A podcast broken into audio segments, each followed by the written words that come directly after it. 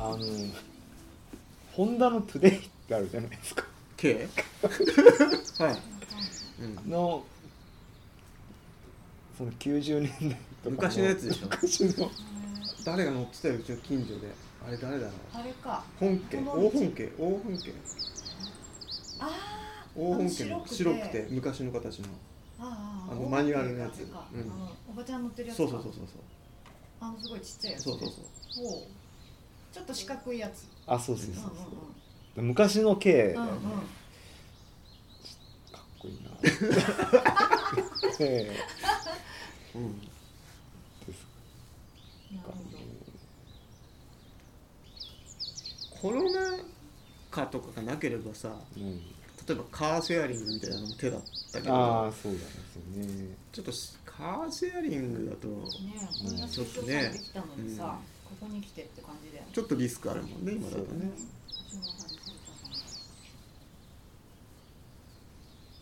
なんかいろいろで昔の車調べてたら僕、うん。ホンダって好きじゃなかったんですよ、うん。ななんかホンダ乗るやつってちょっと気持ち悪い人多いなって。ひどい。めちゃめちゃないあれですけど。なんで？なんかいたの？そういうやなんかホンダのデザインってなんかちょっと走り屋っぽいってこと？シリアっぽいのかな。あそう。なんかでも調べてなんかなんか生まれてこの人生で初めてホンダを評価し始めて、うん。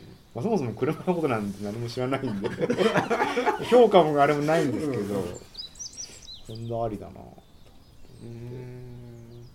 でデザイン的にってこと？デザイン。も性能とか。性能あそう性能なのかな。性能だってもう昔からね。そうですよね、うん。F1 のエンジンとかも作ってるから。でまあトゥデイとか。でなんか軽自動車の24時間耐久とかあるじゃないですか、はいはい。であれで結構ホンダをチョイスする人が多いんですよ、うんでもうシートとか全部取って、うでもうこう肉抜きしてました、うん。走りみたいな話になってきちゃってでかっこいいんですよね、うん。でその昔のモデルの方がこう経にしてはわりかしこうボディが大きくてうん。頭のこの前の顔のとこがこうキュッてなってるんやつがあるんですけど、めっちゃかっこいい。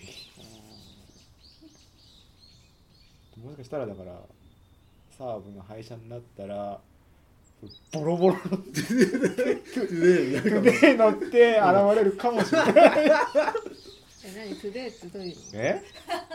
トゥデイっていい車だよ。えー、えセダン？ホンダトゥデイ、うん。調べてみない？昔の方は怖いきそうだよねあの善光寺周りだったら細い道にはすごく向いてそうな、K ってこと？でもマニュアルだったらちょっとでもオートマもあると思うけどでもそうなると90年代のさオートマとかって結構さうん。こう不具合あったりとかさ。あそうなんですか？前あのバンのさ代車で借りてきてあバモスあバモスね。バモス。めっちゃ似合ってたのめっちゃ似合ってたねえー。あそこから巻きでドンって出してさすごい本物感。いや実用車としてはいいんですけどやっぱなんか僕のあ可愛いじゃん。ホンダトゥデイえっとか可愛いの角目角目って調べて。四角の角。そのね丸目よりか角目の方が。うん。ライトがってこと？うん。あそうです。だからその黄本家のやつは確か革命なんだよ。あそううんそうそうそう。ありがとう。あれですよねその僕あの白いやつ持ってるでしょ。あフォルクスワーゲンの、うん。あのルポっていうはいはいはいのがあってそれと近い感じですかね、でルポだとやっぱ壊れるって関谷さんに言われて、うん。だったらトゥデイの方がいいんじゃないのとか。聞かないよね。そしたらあれはシシティのさ丸目だけどシティのさカブリオレとかだとあでも人気あるからねあれあそうです。多分高いと思いますね。ね。で僕はそのホンダトゥデイまあ5万以内えこれすごい可愛いと思うんですけど、ま、丸い目丸いやつでしょ、ううん。ん、そうそうそう。これえどれですか？これこれ丸目のトゥデイああまあそうまあ。えちょっとでもあざとくないですか？うん。ちょっとヨーヨーロッパの、うんそうですね。あれだもん意識してる感じ、うん。あれちゃん乗るんうん。いや俺がねこういうなんていうの？その可愛さとか別にいいの。今っぽいうん。あアンチ？そのなんていうの？その旧車をうん。スチャダラパーが乗ってるみたいなうん感じではなくて、うん。もっとこうなんていうんですかその24時間耐久でボロボロに使い倒して 最終的にはクラッシュして次の車に 乗り換えていくみたいなあのに憧れて。なるほどね。ー24体ってこと？そうです。でなんかあれなんですよそのポッドキャスト始めてから、うんやっぱりそのポッドキャストのいろいろ勉強も兼ねて、うん。でポッドキャストのこの紹介っていうかやり方をブログ書いてる人って大体エンジニアの人たちじゃないですか。ああまあそうですね。その、はい。RSS フィードとかうん。サーバーの設定とか。うん。でまあリビルドもまあそうなんですけど、うん。それ以外でもいろいろもっと分かりやすく書いてる人たちとか見る。と大体がエンジニアで、うん。でそういう人たちのブログ読んだりとか、うん。あとはまあツイッターフォロうんーしてると、うん。結構中にはやっぱり自転車好きな人がいたりとあかでき機械系、うん。工学系の人がわりかしいるんですよね、でそういうの見てると車いじってる人とかいて、うん。そこからこういろいろ好みの人のとこ見てたら、うん。そのまああの軽自動車とかのレースやってる人とかいて、うん。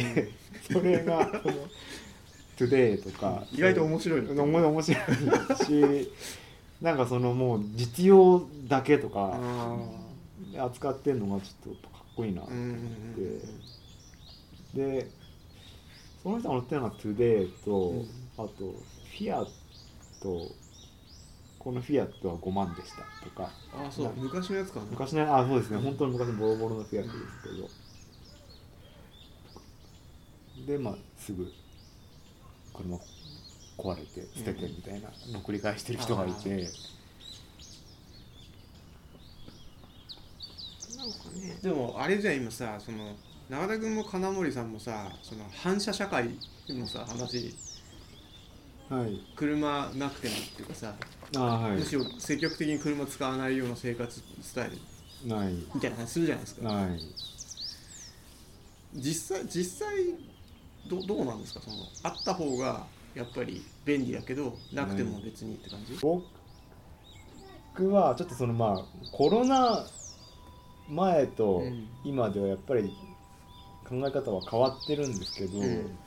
基本的には車不要うんにしたいと思ってるんですよね、うん。それはまあ1年間の365日でいうとうん。使う回数がやっぱり極端に少ない、あまあ主には通勤で使わないっていうのが、ーだ本当週末だけみたいな感じでしょ？そうですね、うん。で週末だって使わない時だって当然あるってことでしょ？そうですそうです、それとあとはやっぱり買い物とか行く時に、うん。春江さんが一人で行くこともあるうんんですよ、うん。でその時のやっぱ事故とかあが怖いっていうのがあって、で使う回数、その使う回数に対するリスクの大きさっていうのを考えれば、うん。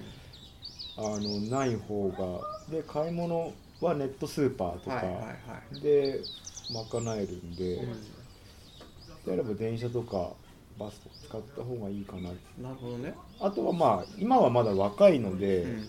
そのまあ、走れたりとか、うん。荷物持てたりとかっていうのがあるからっていうのももちろんあるんですけど。ね、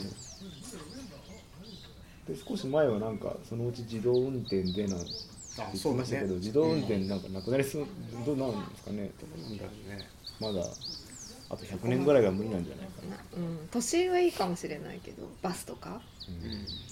路線バスとか定期運行みたいな。でもなかなか個人のっていうのは分かんない。よね田舎田舎でその一本道でそのピストンでみたいなところは実証実験で自動運転のバスやるとかっていうといくつかは出てきてるけどね。ただ日本の場合は多分そのね法の壁がどうしてもあるから、そうですね、うん、簡単にはっていかないんじゃないかな、だからまさに結構簡易生活的なあれで、うん。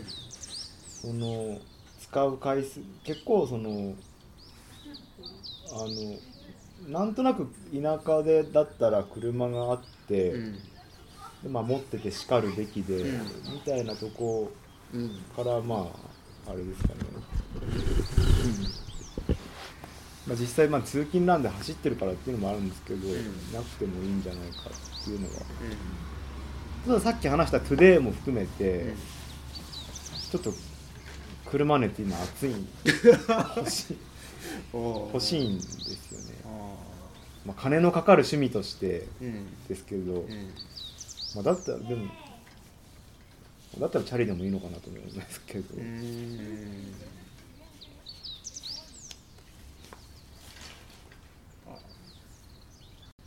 そそんな中ねあの伊東洋華堂閉店決まった。ああうん。あ。あそれはそう知ってるよね。知ってた。なんか3フロアになるんですよねあそうなんですか、うん。でなんか一層がなんかこの前あの長電の社長がうん。なんかインタビューで答えてたんだけど、1階のフロアはその生鮮食品。で1個はまだ未定なんだけどもう1個はなんか子供たちが遊べるうーん施設にするみたいなあ話そうなんですか、うん。えっとその食料品っていうのは伊東洋華堂じゃなくてじゃなくて違うトマト缶みたいな。やってるってうんうん。多分検討してるっつって。えあの6月7日まで？うんなんかそんな感じだった。そうだよね。うん。すぐだよね、うん、うん、そうだよね。もうすぐ。じゃあそうかでしばらくでも期間が空くってことだよね。そうだね、うん。すぐそうそんなすぐにはちょっと、だから3層にするっつったから改築するんじゃないの？それで。ああですよね。建物自体。そうだからネットスーパーは使えなくなっちゃう。いや声優やってる。あ声優やってるんあネットスーパーやってんだうん。うん声優はやってるから。じゃあいいか。じゃあいいかって使ってないじゃん。1回か2回トライしただけじゃん。うん。便ま利あまだ1回しか使ってない。でも便利だと思うちゃんと。ちゃんとしたものが届くの？うん。あのね思ってたよりあのブロッコリーとかすごい立派ででっかいのが来たりとか、うん。アボカドは頼んだけど、うん。ちょっとちっちゃくてうん。硬くていまいちだった。あ実物生鮮食品とかで実物見ないで買うってさ結構うん、かなんていうの心理的な障壁があるしうん。あるような気けがするんどだけど。意外とちゃんと選んでくれてるのかなっていう気は、うん。え？そうえだってそんなもん全くわからない超でかかったのそれお前ブロッコリーでかかった体験したからそう思ってるだけでしょ。だって。例えばさその例えばねあのバラ肉を買う豚のバ、うん。豚バラを買うって言った時にさ、うん。ちょっと脂身が少なめのやつとかさ なんかそういうのにしてくださいみたいなお願いとかって聞くんかな。あーねさじ加減、うん。備考欄があればいいですけど ああそう。そういうのあるじゃない。はい。ちょっと今日はちょっと脂身多い方がいいぞみたいな。そのシステムで対応するのか、うん。その備考欄で対応するのかって話ですよね。あー豚バラに2つボタンがあって、うん。油多脂身め少なめ多めみたいな。なんかそれで、その結構そういうのってシステムで対応するのはやっぱりめっちゃ大変じゃないですか。なんですけど、最近そのアマゾンのベンダーを、うん。あのだからアマゾンに出品したりとかうん。するんですけど、うん。アマゾンのシステムあのアマゾンで大きくベンダーとセあのセラーっていうのがあって、うん。なんですかねセラーは自分でこう出店するんですけど、うん。ベンダーはあのアマゾンが発送しますってやつですか、うんアマゾンでそう、うん。でそのベンダー契約を結んで、うんでそこに出店してるんあ出品してるんですけど、なんかあのどうどういう関係どういうあれかわかんないんですけどそのシステムの設計が、画像の登録はできるんですけど、うん。削除はうん。お問い合わせ欄からうん。メール書かないと削除できないんですよ。あそう。で一旦登録したのが最後メール書いて送ってでそのメールが受理されて、うんえーで1日か2日経つとようやくうん。あのサムネイルが消えるっていう。めんどくさいね。でしかもそれやるのがうん。人間なんですよ。うん。あそでどどうしてそんなことになってるのかわかんないんですけど、そうだお問い合わせ欄から画像の削除依頼ってやって、でこの品番のえー、とこの何番と何番の画像を削除してくださいっうん。てやるとまず自動返信で、うんえー、と承りました。っていうのは Amazon から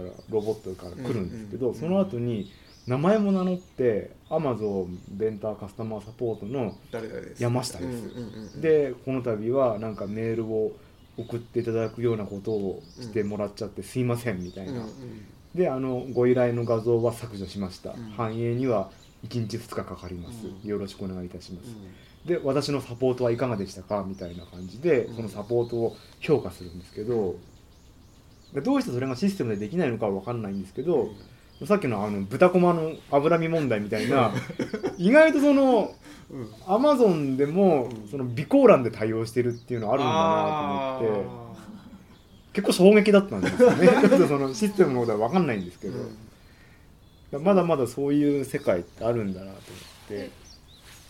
え？それ何？削除ボタン作るのがシステム的に非常に難しいんじゃないか。そうだからなんかさそのさっきの合理性か合理じゃないかっていう合理的に言えばそのネットスーパーの注文のところに、うん。その脂身少なめでっていう、うその何チェック項目があって できてしかるべきだけど、ねその方が簡易じゃんか、うん。いちいちコメント欄に書いてさ、うん。備考欄に書いたらそれが届くか届かないのも分かんないじゃんか、ううんけど意外とその備考欄っていうのはみんなちゃんと見てくれてて、その部分で結構やりくりしてる世界っていうのが大きいんだなっていうのがん。ちょっと Amazon のあれを通して再認識した。この間なんかその合理性の話で、うん。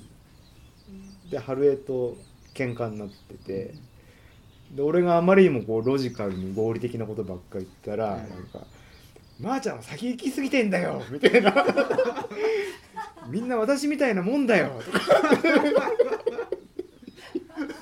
言われたりして、そう何でもかんでもそのチェック項目用意されてると思うなみたいな。みんな備考欄でやり取りしてんだよみたいな。あそのそのカチッとここにはまるものだけじゃないぞってことだよね。っていうのをちょっと今のそうだネットスーパーの話でちょっと思い出しましたスーパーの側からしてもそこで変な品質悪いものとかうんそうねそう、届けちゃうと、うん結局うん店のねうん。ただ備考欄ってなったよね。多分ネットスーパーで。選ぶんじゃない？ちゃんと。人が結局選んでうんまあ持ってかなきゃいけないわけだからさ、ただその言葉もさその今日のその待ち合わせの話じゃないけど届かないですよ。ね届かないよね だって届かない。だって今日のねこの待ち合わせのさお互いの認識のズレもそうだし いくらさ脂身少なめって言っても少なめの基準だって人によって違うわけだしさ俺なら無視するね。備考欄に何か何言ってるよ女も備考欄なんて参考程度だから。それだよそれそれがさその展開の備考欄に書いたところで反映されません？って。保証もしてません？って言って。カレーちゃんは多分さそのスーパーのその選ぶ係の人だったら、うん。いいものを入れようってあまあそうだよね。私も絶対そうだよそういうふうにすると思うけど中田さんはそれをしない。なんで？そういう契約じゃないもんだって。だからその合理的だね。物だけこうどんどん入れていくっていうことで、うん。カゴの中にでも男性の方がそうかもねやっぱりそう例えばねその備考欄に書かれててはい。それ読んで何答えようとする人は女性の方が多いかもしれない。ねあもう多分書かれてたら一応なんか適当に入れてなんか文句言われたら「うんいや周りにあったやつでこれ一番少なかったんです」と か言い言いそうだもんね。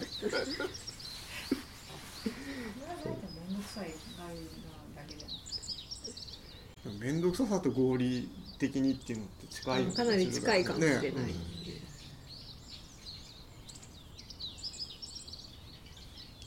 そうですね。結構だから会社で仕事しててもその同僚が女性多いんで、うんそういうその観点のズレでそうは話をしてることあります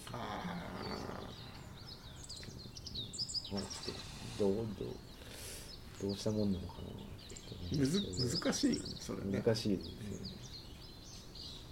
でもそのブロッコリーがでかかったっていうのはね、うん。たまっあそのロットが運が良かった。運が良かっただけだと思うよそんな気はするけど。うん。だってそうだよ。だって注文のその情報を見てさその注文来たリストを見てさ、この買い物の項目っていうかその入れてあるリストに入っている品物を見てこの人ブロッコリーでかいと喜ぶだろうなってさ 分かんないもんねそんなのね。で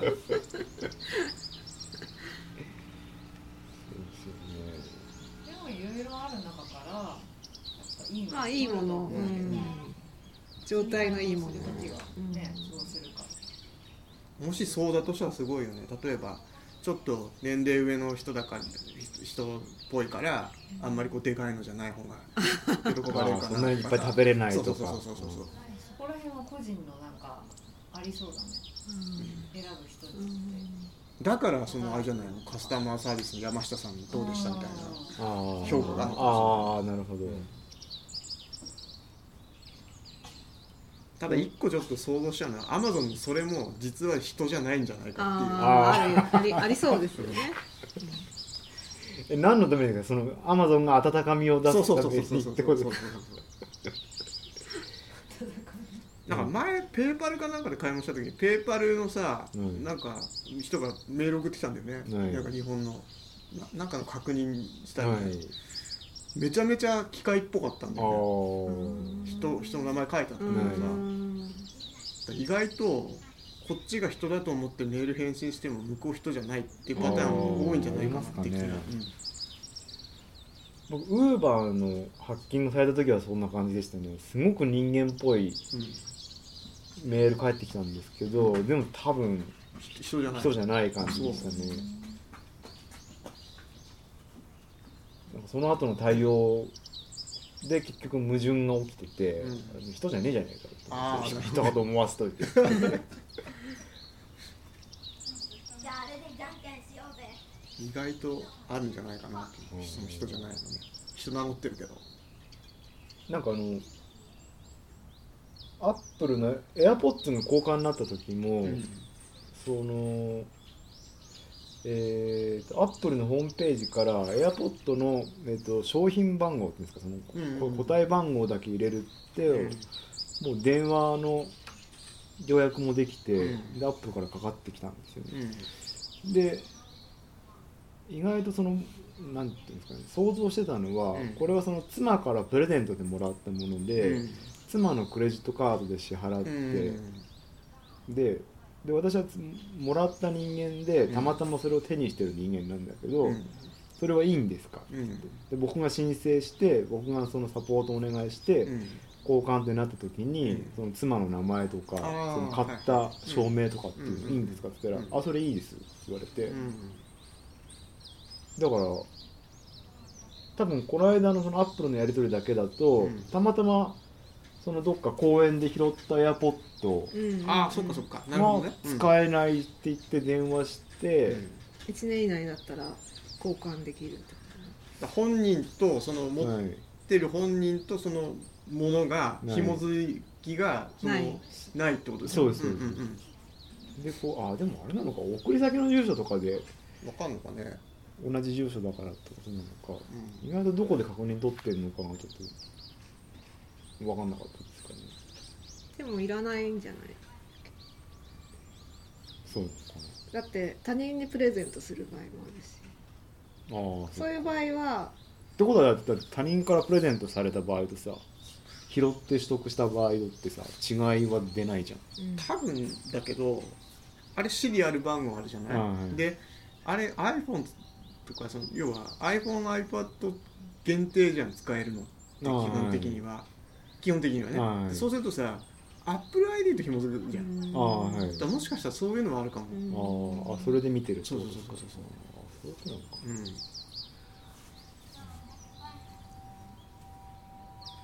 その時もその電話で対応してくれた人が最後に、うん。その私の対応どうだったかうんうん評価してください。って言って、で直接電話で言われるあそう言われて、うん。でその後メールが来て、あ何？これやっぱいい評価するとその収入とかにも影響あるんですか？って言ったら。聞いたの？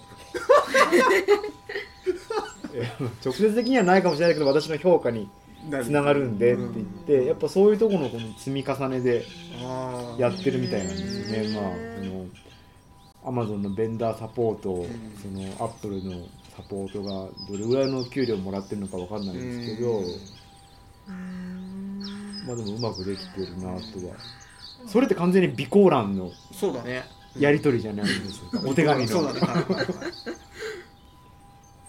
も確かにそこでしか評価得られないもんね、うん。そういう人たちがさ上司がその評価するっていうところじゃないうん。そうだよね。どういうふうにサポートしてるかってね、ううん。んなったかっていうのはやっぱお客さんうなん。もあと車をさそそのさっきの話じゃないけど車をねそのディーラーに持ってって修理,、まあ、修理はないけど車検出したりとかさ、うん。点検してもらったりするとやっぱりメールが必ず来て、うん。評価してくださいっつあって、ーその営業担当みたいな人ってことですか？じゃなくて。店店っていうかそのサービス提供したサービスセンターに対してそれ評価してくださいみたいなやつ必ず来てさ。で答えないでほったらかしにしとくとなんか答えてください。最速のメールお願いします。うんそうそうそうえー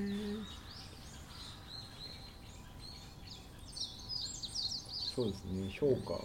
その評価があれですもんね。意外と一、まあ、しょ正直な評価っていうか、うんですよね、うちのその社員の査定とか。ってどう考えても真面目にやってないですもんね管理職がその自分のかあれないですか？あーあのチーム。ぶあボーナチームの評価。ボーナスボーナスの評価ね。はい。うん。僕は全員に A つけたら社長に呼び出すくらってちゃんと見てんの？かちゃんと見てる。な言われて、でもすごいムカついたんですよね、そもそもがその絶対的な指標もない中でこんなの主観的な評価だかあら。あまあ確かにね、うん、だかでらあと基本的には、うん。そのなんていうんですか。その減点法じゃなくってうん。加点してって、でだしそういう意味で評価してるから、うん。だから全員 A なんだうん言ったらいやでもでそうじゃないとか。うん。他の課長は少なくともそうじゃないとか言い出しやがって、でまあ要は他のその忖度課長たちは、うん。まあ、適当に B とか C とかを織り交ぜつつああだからそういちゃんと自分がやってるよって見えるような結果として出してるんですよ。ねきっとね。そことの相互があって、うん。でなんか、まあ、要は同調しろみたいな感じのこと言われてしょうがないからもうその営業の課長営業の課長もうん。評価するんですよ。うん営業の課長のとこだけ悪い評価つける自分の課のとこはもう全員 A で。うん出してますけど、だよねだってそれ確かに主観かなり入るよね。ですよね。人と人としてっていうかね、こうはい好き嫌いとかね。人人間性の好き嫌いとかレビューのシステムって難しいですよね。難しい。難しい絶対こう中身のあることにならないと思うんで、だからなんかこうさそのごますりうん。する人とかさうん。派閥ができたりするわけじゃんそういうの飲み会に参加しますみたいな。そうそうそうそうそうそう。参加した方が点数いいみたいな、うんそうそうそうそうそうそうそう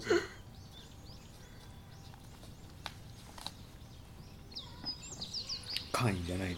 うん会じゃない。ないじゃない。会じゃない。本当だ。じゃあ会員生活さ結構ここ何回かあの話のネタにしようとは書いてあったんですけど、であちょこっとずつなんかこうさって触れてさって触れてみたいなので 結局話をしなくてで会員生活っていうのの話をしたいねって話があったんですよね。そうですね、うん、でこれはえーっと今年の初めぐらいに、えっと、出た本でえっとコトリコってインターネットで割と有名なブロガーの人がいてその人が書いた。あブロガーなんですか？そうそうそうそう。っていう本でえっと明治時代にえー、と簡易生活っていうキーワードで、えー、とそういう生活パターンをどんどん自分の生活にと取り入れて生活する人が増えていってっていうような生活スタイルのことを言う言うんですね。でちょっとそのまま読んじゃうんですけど、えー、と肝になるのはもう3つ。衣食住を簡単にする交際を単純にする、時間を節約する。はい。最終目的は多少のトラブルが起きても動じない経済力を持ち健康で効率化された毎日を送ることによって個々人の能力を最大限までに発揮させることどっかの国の憲法。で個人の能力を。最大限まで発揮させるだから多少のトラブルが起きても動じない経済力健康で効率化された毎日とかって結構だからそれこれであれだよねそのコロナの昨今の話とリンクするんじゃないかみたいなね、人によっては多少のトラブルじゃ済んでないうんまあ確かにね、ないでうんすけどねであとは生活を簡易なものにすることで仕事や趣味に集中できるようになるっていうねはい。このメリット、そうですね。普段からまあ心がけてることではありますけど、うん。うんできてない。うん。でちょっとこの辺の話をちょっと触れてはちょっとだけ触れやめ、はい、ちょっとだけ触れてはやめはい。みたいなのがちょっと何回かあった、はい。うんちゃんとやろちゃんとやる、う。簡易生活はちゃんとやろうって言ってようやくうんやるって言ったら金森さんが欠席。欠席っていう。川村さんもねこの今日話興味あるっつって。ありそうだったのに、ね今回僕はあでも家の方が忙しいうんうんで私全然その会員生活って読んでないんだけどさ、うん。あでも読み出したんだよ読み出したって言ってもその最初のなんだっけエピローグ。ああプロローグ。でもプロローグプロローグにほぼ全て、ああだからそあってれを読んで私が思ってたうん。あのやつとあなんか違うんだなっていうのがプロローグを読んで分かった分かってそういうものが本当に存在したっていう会員生活っていうものが一般の人もやってたっていう。それ読んでちょっと本編読んでみたいなと思って。どういう話なんですか？いやその最初に書いてある話だけでであとどういう人がいたかっていうのを紹介してってる感じなの？ねうん。で多分それ一個一個とかを具体的に取り上げちゃうとそのナードにも言ったんだけどライフハックっぽい話になっちゃうからそうですね。でそれだとちょっと違うような気がするじゃない？あの話って。意外とあとはまあその時と比べると今はもうで自然とできるようになってたりとか、ってこともあります。よそうね。現代でいうに置き換えるとどうなんですかね。あんまり小ネタはあれかもしれないですけどそのミミニマリストみたいなのうん。とかっていうのはまあ近い、まあ、極端な例としては近いものがあるのかなと思いますけど、なんか個人的な印象としてはそのミニマリストイコール簡易生活じゃなくて簡易生活を送るための手段としてミニマリストっていう選択の仕方があるのかなっていうかさはいその簡易生活のために何するかっていうものを減らすっていう手段の一つっていうかさ。はいだからあの本の最後の方にも書かれてたんだけど例えばそのき飾ることが趣味の人は別にそこに力を全部注いでもいいんだって。それもはい簡易生活の形の一つだって言って、はい。なんか自分の好きなところにエネルギーを注げるような感じっていうかさなんかそういうような状態作ることがにそういう状態にできるからできるように簡易生活を送るみたいな話だからさ、うんうん、って読んだんだけどね。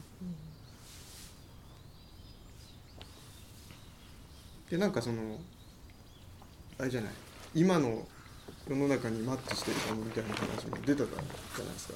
そうですね。う、ん。なんか僕はその簡易生活 読む前の印象だったんで、うん。家にいなきゃいけなくって、うん。あんまり遊びにも行けない中でこう家にずっといるから、まあ、いろんなことを簡易にしたりとか、うん。まあ、単純にシンプルにしてうんってやった方がそのなんていうんですかね。あんまりその外に遊びに行けない家にずっといなきゃいけない中でこうもっとストレスフリーっていうか、そのためにそういうのを導入したらいいのかなと思ったんですけど、ん。ちょっと実際読んだらちょっと印象変わありましたかね。なんか物事簡易にするって結構その自分も朝走ってって会社行ってっていうすごくこう単調な生活してて、うん。で結構それが、まあ、30代過ぎて30代後半ぐらいからその単調さに、がいいと思ったり、うん。単調さがこんな単調でいいのかみたいな、まあだ誰しもそういうのあると思うんですけど。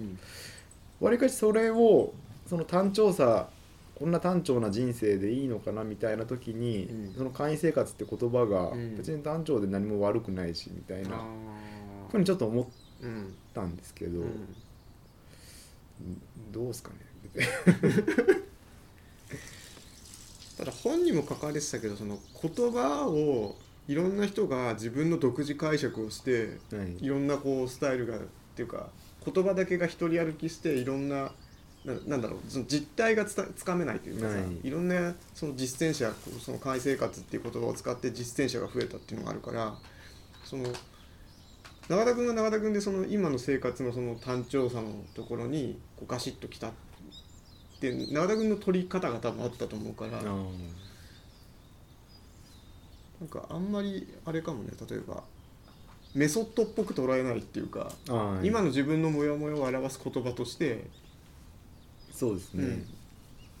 あ自分のやってたことこれでいいのかなと、うん。この言葉で表されるなとかさ、まあ、そういう意味があったのかなっていう気はするけどね。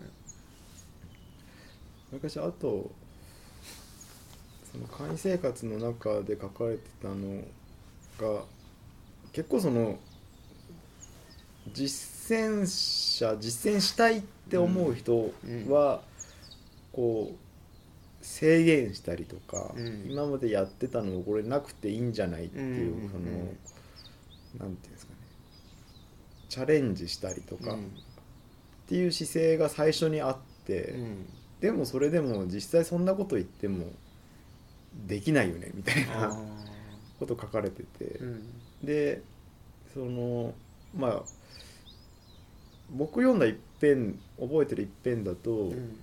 その普段の生活をなるべく簡易にして、うん。で煩わしいことなくして、で平日も好きなことやって、うん。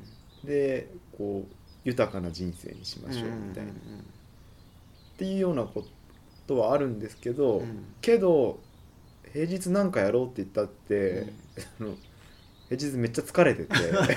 はい。で家帰ってくればまあとにかく眠くて、うん。横になって寝ることだけがもう至福であるみたいなふうに、その当時の本でもそうやって書かれてたとかって書いてて、まるっきり今と変わんないんだな。だそういうのを見るとあれですよね。そのああしようこうしようとかっうんていうその僕とまあ家事終われば寝てる春江さんと、うん。まあ そのままなのかなってみたいな、え？寝てるよね、うん寝てる。あ二人ともでしょ？うん、あでもその会員生活はうん。結構、その時間を作り出すとかね。うん。余計なことやんない、うんうんうん。であれでしょ？好きなことや仕事に集中するための会員生活そうでしょ。そうそうそうそう。まあ、例えば作り置きとかね。うんだけど、うん。うん。それでもうん仕事して帰ってくればね。まあねそうだよね、んそりゃそうだよ。あだから仕事まあちゃん的には仕事と好きなことをしたい。っでもねそれねじゅもうずーっと思ってるけど、うんうん。朝走って仕事して夜走って帰ってくると、うん。あでもここ5年ですかねもう、うん。本とか読めないです。よ2行ぐらいでもう。ん。だからそんなにいろいろできないってことでしょ、映画もだってねうん。1本見るのに1週間かけて見てるもんね。うん、だからどれかを選択しなきゃいけないってこと走ってるからそれだって好きなことでしょ？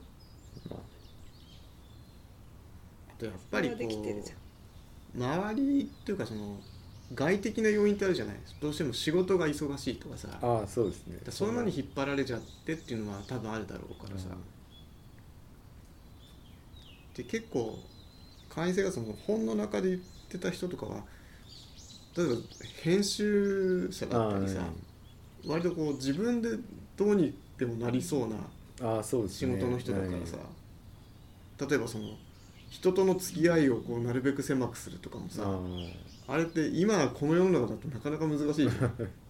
仕事してる中でさ、あそうですね。うん、なんかなんかもっと全体としてそれをそのわ全体の生活の全体の枠組みの中でそれをやるっていう取り組みとしてやるっていう話じゃなくてもっと一部分とかから導入していく。例えば家にいる間とかさない。なんかそういうもっと短い小さい視点その狭い視点とかだったらまだもう少しなんか考えはあるかなって気はするんだけどね。ああそうですか、うん。なんかあります？会員生活的なそのこういうの会員にしてるみたいな。そう言われそうやって改めて言われるとなかなか難しいよね。ああそうなんですか。あでもあれですよね。僕は渡辺さんの思ったのがそのローラーやるときに比べて、走りに出るのめっちゃ楽だみたいな。ああそれはあるね。うん、とかって多分あそうかそういうことなのかもしれないですね、うん目的に対して、まあでも今ズイフト盛り盛り上がってますけど、やりたいけどね。あとねそうそれで思い出したのがさ昔あのジャンコロナってさフランスのデザイナー。ジャンコロナ？ジャンコロナジャンコロナ。あ今わ たまたまです。はい。でジャンコロナっていうフランスのデザイナーがいてでその人はその黒い T シャツと黒いズボンとニューバランスの黒いスニーカーしか持ってないって言ってる、はいスティーブ・ジョブズみたいな、うん、でなんでかっていうとやっぱりそのそのファッションデザイナーなんだけどその日その日のその着るものを選ぶのが面倒くさいっていうでそのよく前もあったじゃないですかそのミニマリストで私服を制服化するみたいな話あありましたよね、今でも多分それが定着しあ一定層には定着してる感じだよね。ありますよね。でなんかそれが僕高校生ぐらいの時読んだんですよその話を、あそうなんですか、うん、だから相当前。ない。で結構その時衝撃を受けてさ、ないあこういう考え方もあるんだなと思って。えどう思ったんですか？つまんないとか。だってその頃ってあれですよね。多分渡辺さんで言えばパンパンクスな。パンクス？じゃないですか。パンクスじゃないですうん。その時はでもあんまりいい感じはしなかったんでだから例えば同じものを着てるってことが例えば無頓着って思われるんじゃないかとかさ。そそういうふうに見られるとあと、うん。変な話だけどそこに回る金がないみたいなさそういう人に見見られたりとかするのってどうなんだろうみたいなことは思ったのね。そうですよね、うん。だって人と違うものとかうん。着たい時ですもんね、うんそうそうそうそう。個性そう。ね高校生ぐらいだったらね。なんだけど大人になって分かってきたのがただ言うほどその同じもの着てても無頓着って思われないっていうかさ、ない、まあ、他人にどう思われても。そうそうそうそう。意外と他人ってみそういうとこ見見ないなうんとかさ、っていうのが分かってきて意外とそういう考え方って実用的だったんじゃないかなっていうふうに、まあ、ちょっと思ったっていうのあとあと例えばパッて走りに出る時に何着てこうかなっていうのを考えないようにする時間がーない。その考えないようにするとすぐパッて出られるっていうのがああそうですね。あってさ。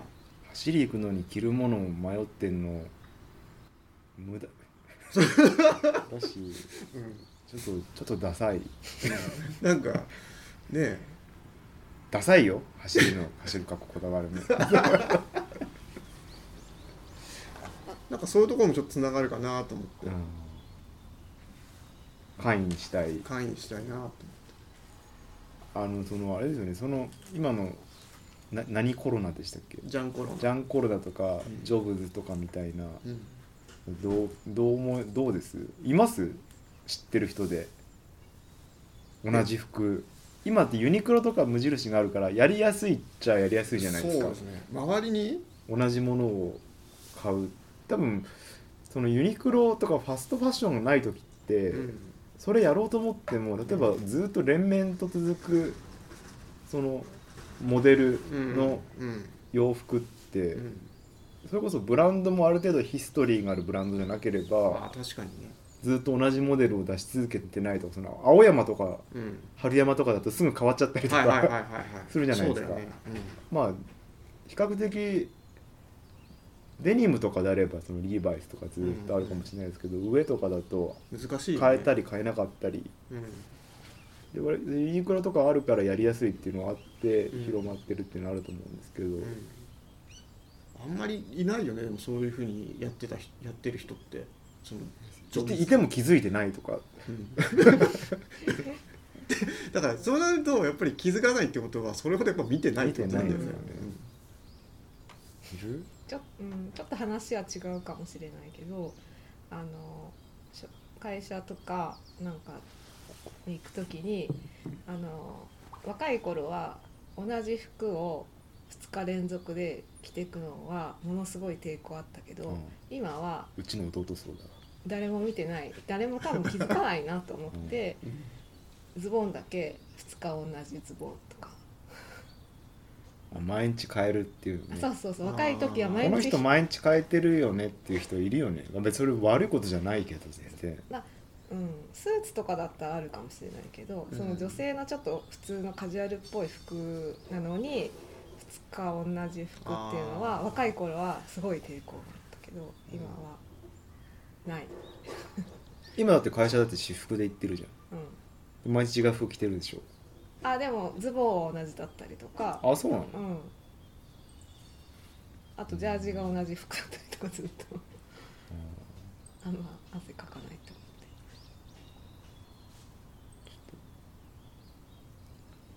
そういうこと？そういうまあそういうのとあれだよねジョブズ的な同じ服を着続けるっていうのはうんちょっと違うかもしれない 単純に無頓着になったね。でもあれでもどっかで合理性は感じてるわけでしょ、うん。うん。その別に毎回洗わなくてもとか毎日変えなくてもみたいな話や、だって別に実害ないわけじゃない？それって、ああそうですね、実害実害がないんだったらねそういう余計な煩わしいことない方がいいって話になるから、ある意味そうなのかもしれないねその簡易生活的なのかもしれないそう。無印な。無印じゃないや。ユニクロな。なんかすぐヨレヨレになっちゃいません？だから買い替えればいいんですかね？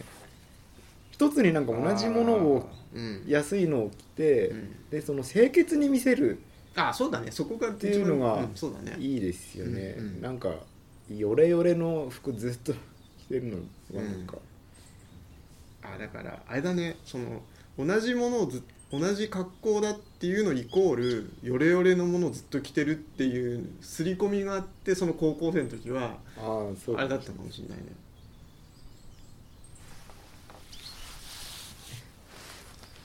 同じものを買い続けるってことだよね。だからそそうなるとそのああそうですね。いい今のそのジョブス的なそのやり方っていうのが同じものをその、まあ、当然大事に着ていくっていうのもあるけど同じものを買い続けるっていうのもあるってことだよね。そうですね、俺もジョブズの見習う。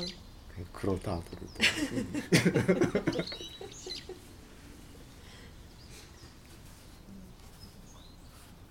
これ金森さんにもちょっと聞いてみたかったね。そのそういう話はね。それぞれの考え方ありそうじゃんこの話は。そうですね。うん。金森さん途端に休みましたからね。うん。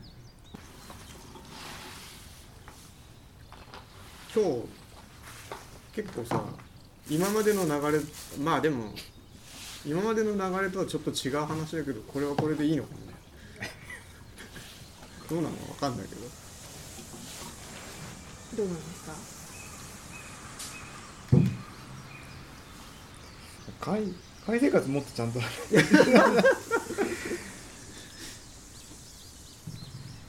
なんかさあの喧嘩になるかもって言ったからこう。探り探り。ああそうですね。